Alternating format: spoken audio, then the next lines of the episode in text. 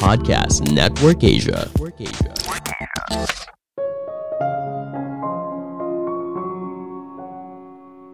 Bicara baik itu harus dilatih, karena mungkin selama ini kita terbiasa berbicara dengan kasar. Halo semuanya, nama saya Michael. Selamat datang di podcast saya, Sikutu Buku. Kali ini saya akan bahas buku Non-Violent Communication karya Marshall B. Rosenberg PhD. Sebelum kita mulai, buat kalian yang mau support podcast ini agar terus berkarya, caranya gampang banget. Kalian cukup klik follow Dukungan kalian membantu banget supaya kita bisa rutin posting dan bersama-sama belajar di podcast ini. Buku ini membahas bagaimana berkomunikasi dengan orang lain tanpa menghakimi. Mungkin saja kita sering memberikan label kepada orang lain. Kamu selalu telat, kamu tidak pernah perhatian, dan sebagainya. Kalimat ini hanya akan buat lawan bicara menjadi defensif. Kita harus belajar untuk berkomunikasi dengan penuh kasih dengan begitu, barulah kita bisa berkomunikasi dengan orang lain. Saya merangkumnya menjadi tiga hal penting dari buku ini. Pertama, kenapa perlu belajar bicara yang baik? Apakah kamu pernah memberikan label terhadap seorang? Entah orang itu kamu berikan label pemarah, malas, penipu, dan sebagainya.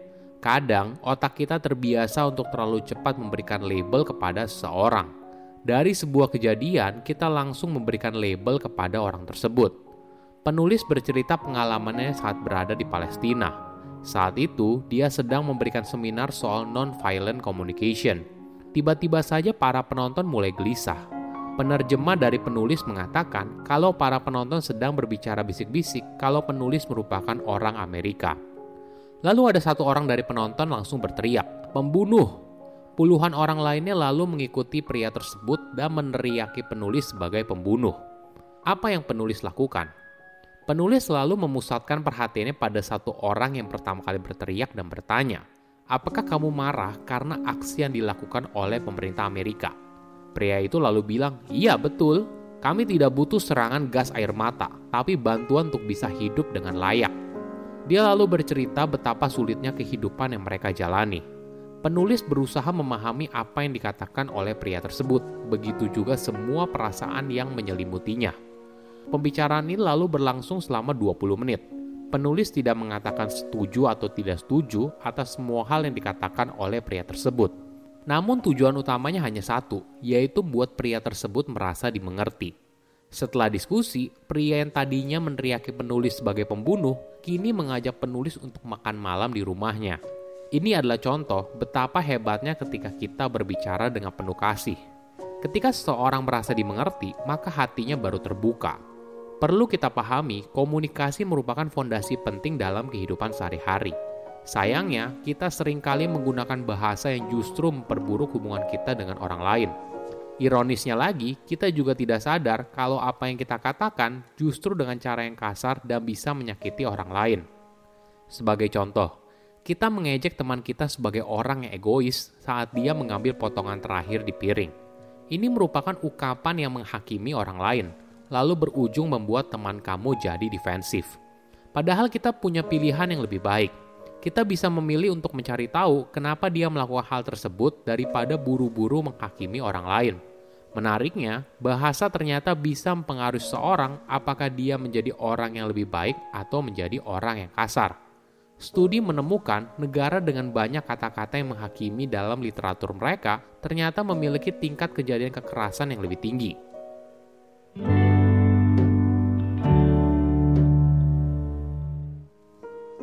Kedua, latihan bicara baik. Penulis menjelaskan soal metode non-violent communication, sebuah metode komunikasi yang bebas dari penghakiman. Kata non-violent terinspirasi dari Mahatma Gandhi, pemimpin gerakan kemerdekaan India dan juga mencerminkan keadaan hati kita yang sungguhnya. Metode komunikasi ini mendorong kita untuk bicara dari hati ke hati sehingga kita bisa tetap berbicara dengan penuh kasih. Untuk menggunakan metode ini, kita harus memperhatikan apa yang kita ucapkan, begitu juga yang diucapkan oleh orang lain. Dari situ, kita baru bisa belajar bagaimana mengutarakan apa yang kita inginkan dan juga mendengarkan orang lain. Penulis membaginya menjadi empat komponen, observasi, perasaan, kebutuhan, dan permintaan. Langkah pertama yang paling penting, kita harus mengamati situasi yang terjadi. Lalu perhatikan apa yang kamu rasakan dari situasi tersebut. Kemudian, cari tahu apa yang sebenarnya kamu butuhkan. Lalu, belajar untuk meminta hal tersebut kepada orang lain. Ada sebuah contoh yang menarik.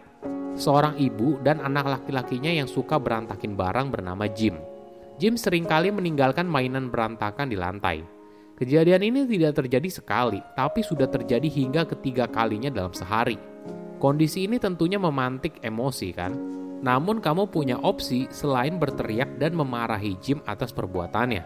Bagaimana kalau kita menggunakan pendekatan yang berbeda? Coba dimulai dari apa yang kamu amati dari situasi tersebut. Dari pengamatan kamu, ada banyak mainan yang berantakan di lantai. Selanjutnya, apa yang kamu rasakan dari situasi tersebut? Apakah kamu takut anak kamu terjatuh karena mainan berantakan di lantai? Atau kamu marah karena anak kamu sepertinya tidak mau mendengarkan apa yang kamu katakan? Mungkin kamu menyadari kalau kamu mengalami frustasi dan kesal. Lalu apa yang kamu inginkan? Tentunya kamu ingin rumah yang rapi dan mainan yang tidak ada di lantai. Oke, bagian terakhir, Sebelum kamu berbicara sepatah kata pun, apa yang kamu bisa katakan untuk membujuk orang lain melakukan apa yang kamu inginkan tanpa menyakiti perasaannya. Mungkin kamu bisa bilang gini, Jim, ketika saya melihat mainan kamu di lantai, saya merasa kesal karena saya ingin ruangan yang rapi. Apakah kamu bisa merapikan mainanmu setelah selesai bermain? Ingat, polanya seperti ini ya, pengamatan, perasaan, kebutuhan, lalu permintaan.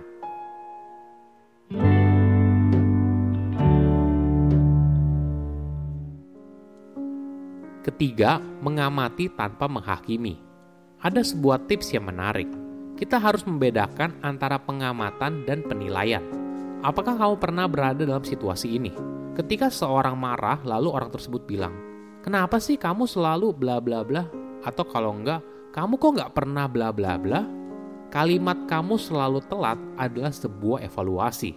Tapi kalau kamu bilang dia tidak pernah datang sebelum jam 8, ini adalah pengamatan sama halnya ketika kamu bilang kamu tidak pernah mendengarkan saya. Namun pengamatan yang lebih akurat seperti ini. Saya sudah dua kali memberitahu kamu soal ini, tapi kamu tidak mendengarkan. Ketika kamu memberitahu seorang apa yang kamu amati, bukan penilaian kamu tentang mereka, maka hal ini tidak akan buat mereka jadi defensif. Suatu hari, penulis diminta untuk menjadi mediator perselisihan antara kepala sekolah dan karyawannya. Pertama, penulis bicara dengan para karyawannya dan bertanya apa yang terjadi.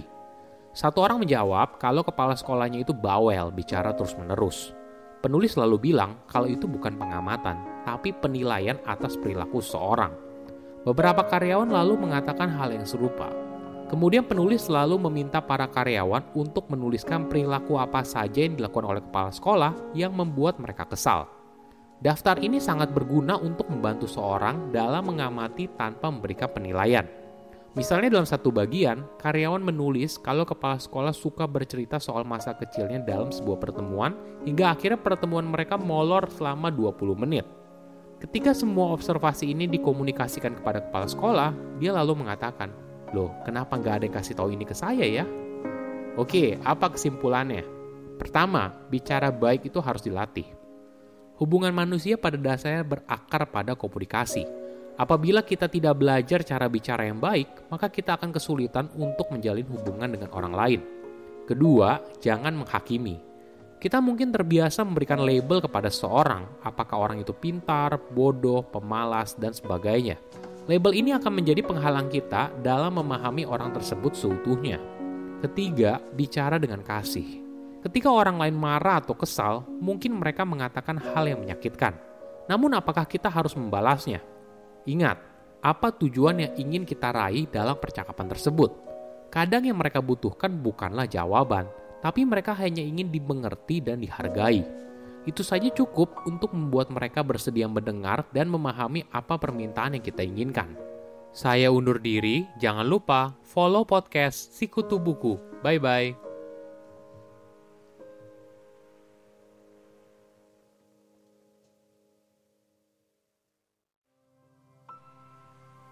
Pandangan dan opini yang disampaikan oleh kreator podcast, host, dan tamu tidak mencerminkan kebijakan resmi dan bagian dari podcast Network Asia.